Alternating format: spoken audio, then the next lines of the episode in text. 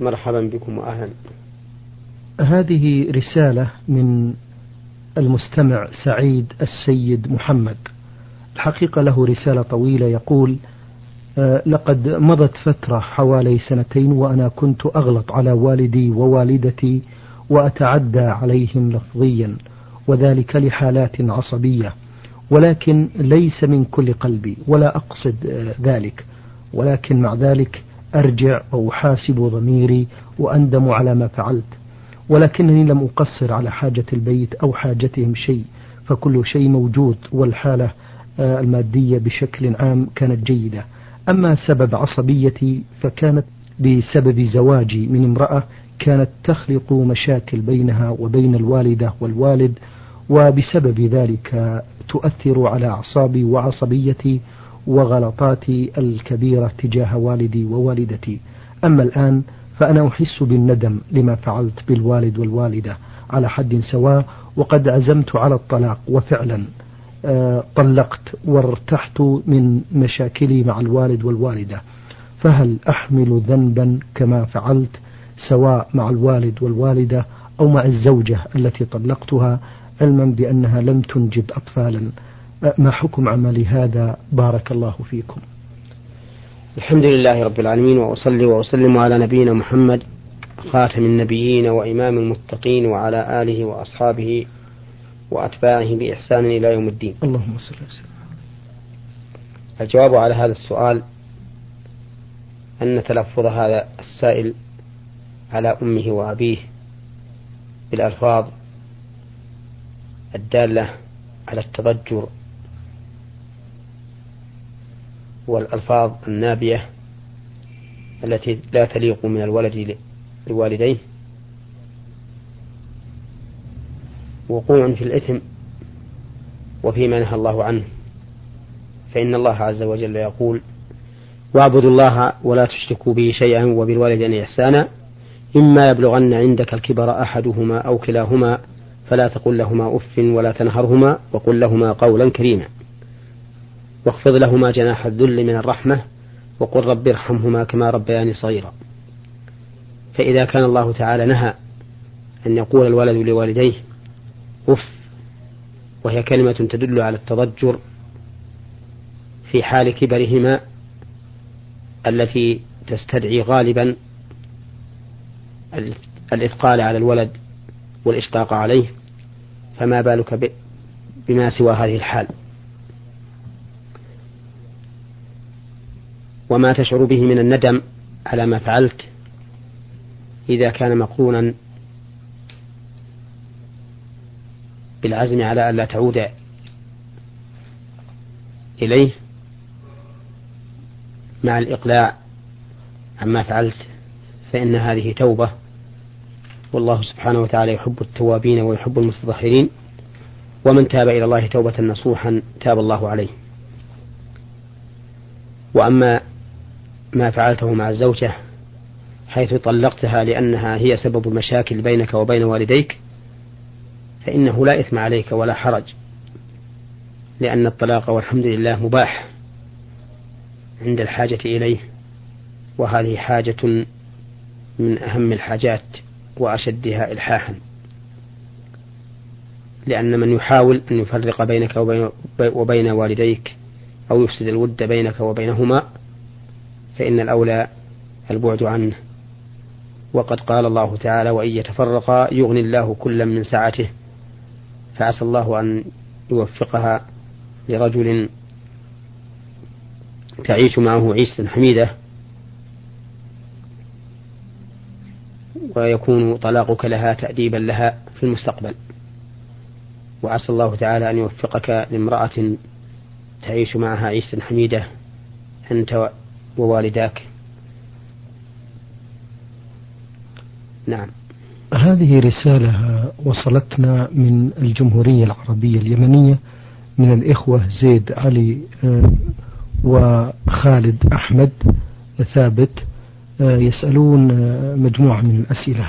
السؤال الأول يقولون هل الجن قد أسلموا برسالة محمد صلى الله عليه وسلم وآمنوا بالرسل من قبل؟ وأيضا هل مفروض عليهم الحج وإن كان كذلك فأين يحجون؟ هذا السؤال الأول. الجواب على ذلك أن الجن مكلفون بلا شك مكلفون بطاعة الله سبحانه وتعالى وأن منهم المسلم المسلم والكافر ومنهم الصالح ومنهم دون ذلك كما ذكر الله تعالى في سورة الجن. عنهم حيث قالوا وأنا منا الصالحون ومنا دون ذلك كنا طرائق قددا. وقالوا وأن وأن منا وأن منا المسلمون ومنا القاسطون فمن أسلم فأولئك تحروا رشدا وأما القاسطون فكانوا لجهنم حطبا. وقد صرف الله نفرا من الجن إلى رسول الله صلى الله عليه وسلم فاستمعوا القرآن وآمنوا به وذهبوا وذهبوا دعاة إلى قومهم. كما قال الله تعالى وإذ صرفنا إليك نفرا من الجن يستمعون القرآن فلما حضروه قالوا أنصتوا. فلما قضي ولوا إلى قومهم منذرين. قالوا يا قومنا إنا سمعنا قرآنا أنزل من بعد موسى مصدقا لما بين يديه يهدي إلى الحق وإلى طريق مستقيم. يا قومنا أجيبوا داعي الله وآمنوا به يغفر لكم من ذنوبكم ويجركم من عذاب أليم. ومن لا يجب داعي الله فليس بمعجز في الأرض وليس له من دونه أولياء. أولئك لهم عذاب أليم. وهذا يدل على أن الجن كانوا يؤمنون بالرسل السابقين وأنهم يعلمون كتبهم. لقولهم إنا سمعنا كتابا أنزل من بعد موسى مصدقا لما بين يديه يهدي إلى الحق وإلى طريق مستقيم. وقد ثبت عن النبي صلى الله عليه وسلم أنه أكرم الوفد وفد الجن الذين وفدوا إليه بأن قال لهم لكم كل عظم ذكر اسم الله عليه تجدونه أوفر ما يكون لحما. وكل بعرة فهي علف لدوابكم ولهذا نهى النبي صلى الله عليه وسلم عن الاستجمار بالعظام وعن الاستجمار بالروث. وقال إن العظام زاد إخوانكم من الجن.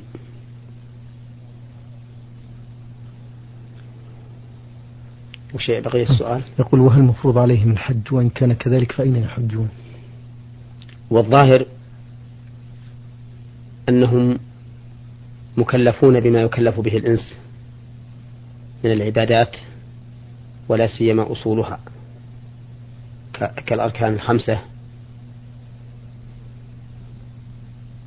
وحجهم يكون كحج الإنس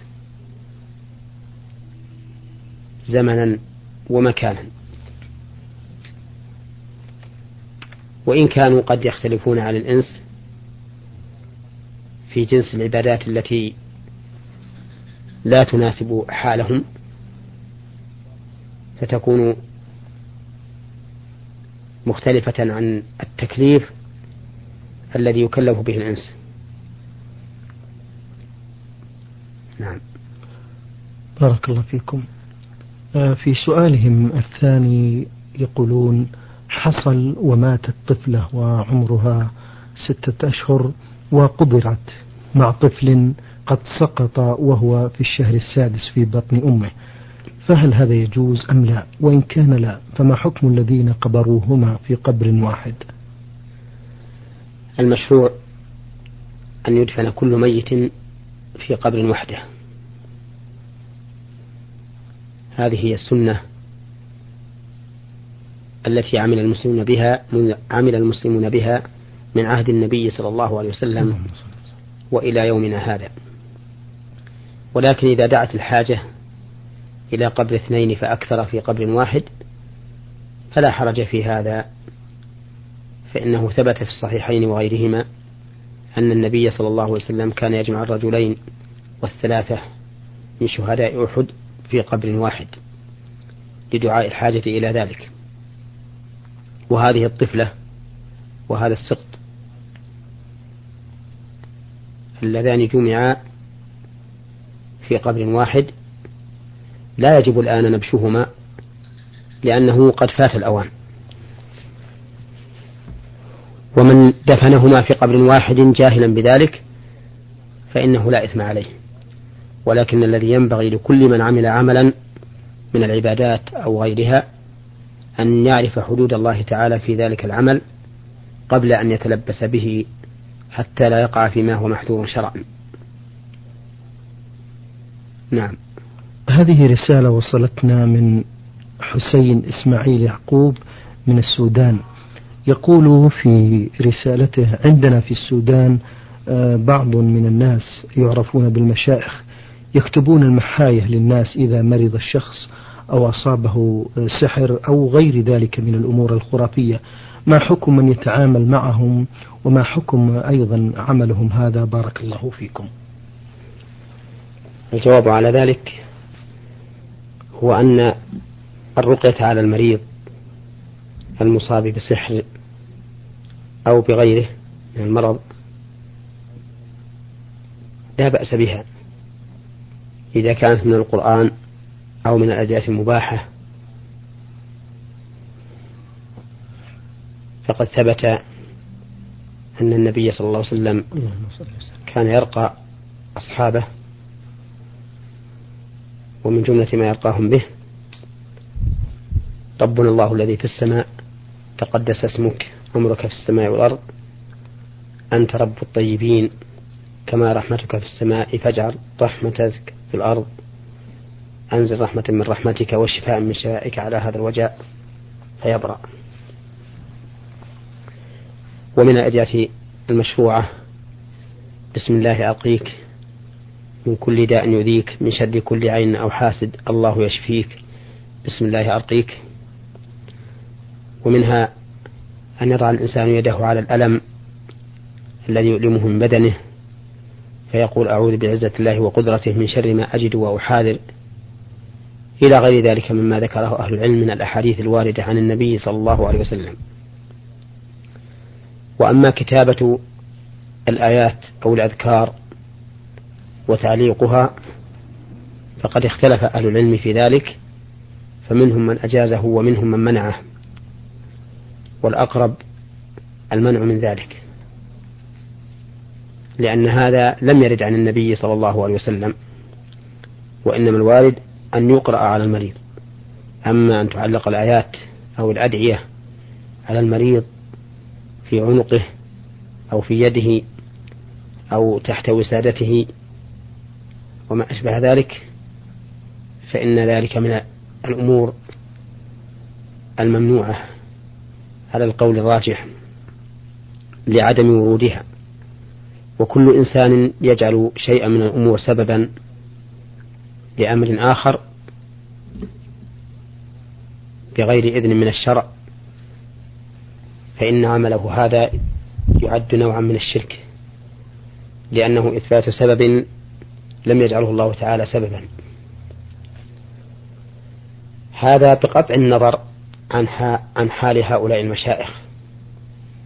فلا ندري فلعل هؤلاء المشائخ من المشعوذين الذين يكتبون أشياء منكرة وأشياء محرمة فإن ذلك لا شك في تحريمه ولهذا قال أهل العلم لا بأس بالرقى بشرط أن تكون معلومة مفهومة خالية من من الشرك. نعم. بارك الله فيكم. آه هذه رسالة من المستمع الذي رمز لاسمه بألف عين ميم من السودان ومقيم بالعراق. يقول في رسالته خطب شخص ما فتاة بكر وأتم العقد عقد الزواج وقبل الدخول بها توفي هذا الرجل وخلف وراءه تركة وليس له أولاد ولا أقرباء ولا أحد من الورثة غير هذه الزوجة التي عقد عليها هل ترثه وهو لم يدخل بها أفيدونا مشكورين. الجواب نعم ترثه. وذلك لعموم قوله تعالى ولهن الربع مما تركتم إن لم يكن لكم ولد فإن كان لهن ولد فلكم الثمن مما تركتم من فلهن الثمن مما تركتم من بعد وصية توصون بها أو دين. فالزوجة تكون زوجة بمجرد العقد الصحيح فإذا تم العقد الصحيح ومات زوجها عنها ورثته ولزمتها عدة الوفاة وإن لم يدخل بها ولها المهر كاملا. وما زاد على ميراثها من تركته فإنه يكون لأولى رجل ذكر. وفي هذه المسألة التي سأل عنها السائل إذا لم يوجد لهذا الميت أو حيث لم يوجد لهذا الميت أحد من الورثة لا أصحاب الفروض ولا العصبات فإن ما زاد على نصيب المرأة يكون في, في بيت المال. لأن بيت المال جهة يؤول إليها كل مال ليس له مالك معين. نعم. بارك الله فيكم. هذه رسالة وصلتنا من المستمع عبد الله الحمد. آه، له مجموعة من الأسئلة. يقول في سؤاله الأول ما هي الأشياء التي لا يتحملها الإمام عن المأموم؟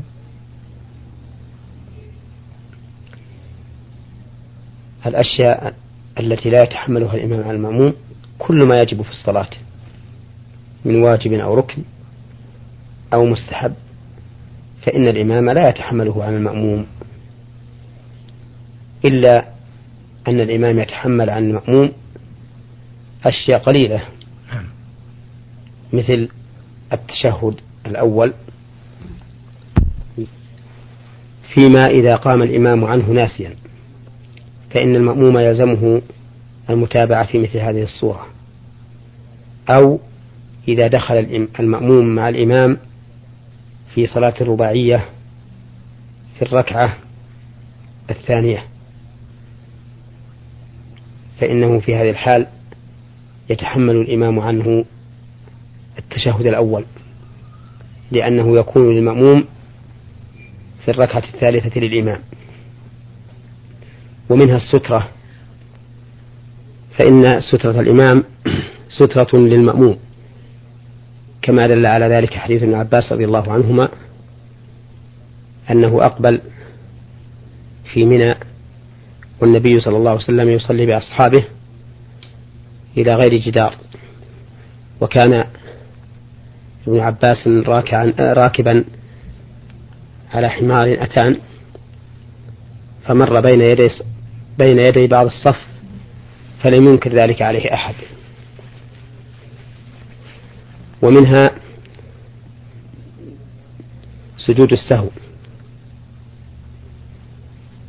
إذا كان المأموم لم يفته شيء من الصلاة فإن الإمام يتحمل عنه سجود السهو. فلو ترك المأموم نسيانا تسبيح الركوع أو تسبيح السجود لزمه سجود السهو. لكن إذا كان لم يفته شيء من الإمام فإن الإمام يتحمل عنه. ولا يشرع للمأموم السجود حينئذ.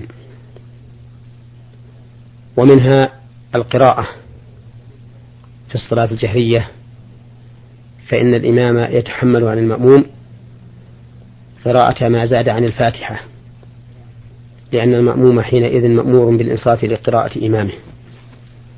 فأما قراءة الفاتحة فإن الإمام لا يتحملها عن المأموم لا في الصلاة السرية ولا في الصلاة الجهرية على القول الراجح. بل على المأموم أن يقرأ الفاتحة في الصلاة السرية والجهرية أيضا لعموم قول النبي صلى الله عليه وسلم لا صلاة لمن لم يقرأ بفاتحة الكتاب. وإنما تسقط الفاتحة عن المأموم فيما إذا أدرك الإمام راكعا فقط. لحديث أبي بكر رضي الله عنه أنه انتهى إلى النبي صلى الله عليه وسلم وهو راكع فأسرع وركع قبل أن يصل إلى الصف ثم دخل في الصف. فلما انصرف النبي صلى الله عليه وسلم من صلاته قال أيكم الذي فعل ذلك؟ فقال أبو بكرة أنا يا رسول الله. فقال النبي صلى الله عليه وسلم زادك الله حرصا ولا تعد. ولم يأمره النبي صلى الله عليه وسلم بقضاء الركعة التي أدرك فيها النبي صلى الله عليه وسلم راكعا. ولو كان تاركا فيها ركنا لأمره النبي صلى الله عليه وسلم بقضائها. ولأن هذا الرجل الذي أدرك إمامه راكعا لم يدرك المحل الذي تجب فيه الفاتحة وهو القيام فإذا لم يدرك محلها سقطت. لأنها هي القراءة عن قراءة الفاتحة واجبة حال القيام. فإذا سقط القيام الذي هو محلها سقطت هي أيضا كما يسقط غسل الذراع لمن قطعت يده من مفصل المرفق لعدم وجود موضع الفرق. نعم. أيضا يسأل الأخ عبد الله ويقول آه، هل يجوز تنشيف الأعضاء آه، بعد الوضوء؟ الجواب نعم يجوز للإنسان إذا توضأ أن ينشف أعضاءه وكذلك إذا اغتسل يجوز له أن ينشف أعضاءه لأن الأصل فيما عدا العبادات الأصل الحل حتى يقوم دليل على التحريم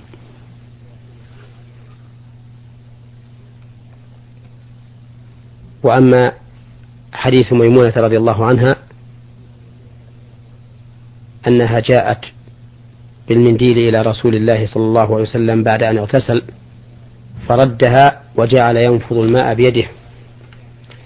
فإن رده للمنديل لا يدل على كراهته لذلك.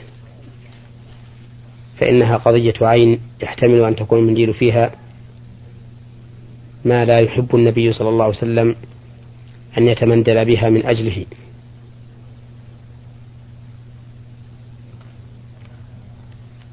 ولهذا جعل النبي صلى الله, صلى الله عليه وسلم ينفض الماء بيده. وقد يقول قائل إن إحضار ميمونة المنديل إلى رسول الله صلى الله عليه وسلم دليل على أن ذلك كان أمرا جائزا عندهم وأمرا مشهورا. وإلا لما كان هناك داع إلى إحضارها للمنديل.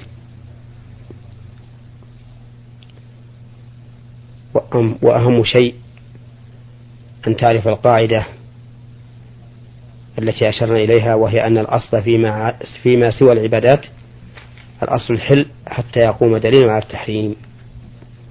نعم. بارك الله فيكم.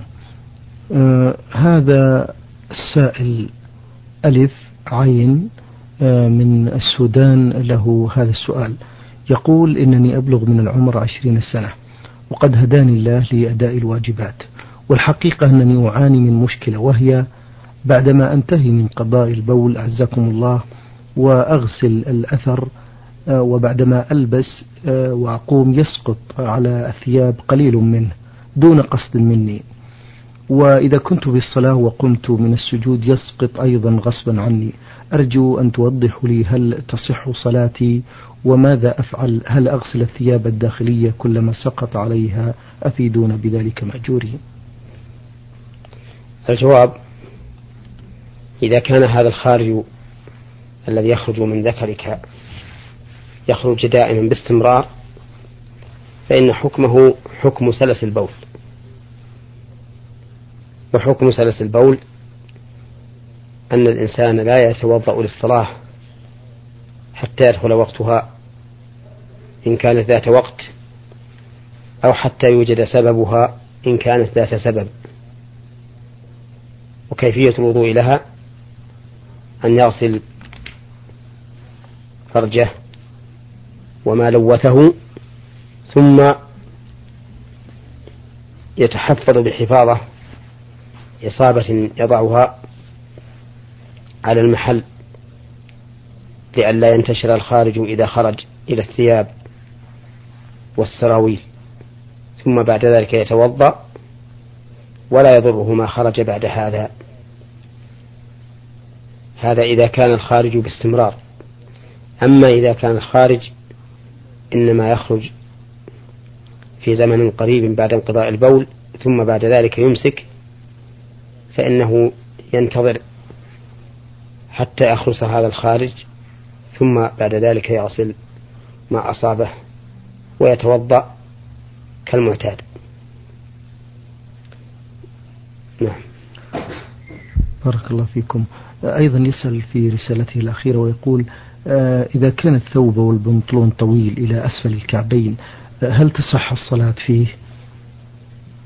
إذا كان الجواب إذا كان البنطلون نازلا عن الكعبين فإنه محرم. لقول النبي صلى الله عليه وسلم ما أسفل من الكعبين من الإزار ففي النار. وما قاله النبي صلى الله عليه وسلم بالإزار فإنه يكون في غيره. وعلى هذا فيجب على الإنسان أن يرفع بنطلونه وغيره من لباسه عما تحت كعبين. وإذا صلى به وهو نازل تحت الكعبين فقد اختلف أهل العلم في صحة صلاته.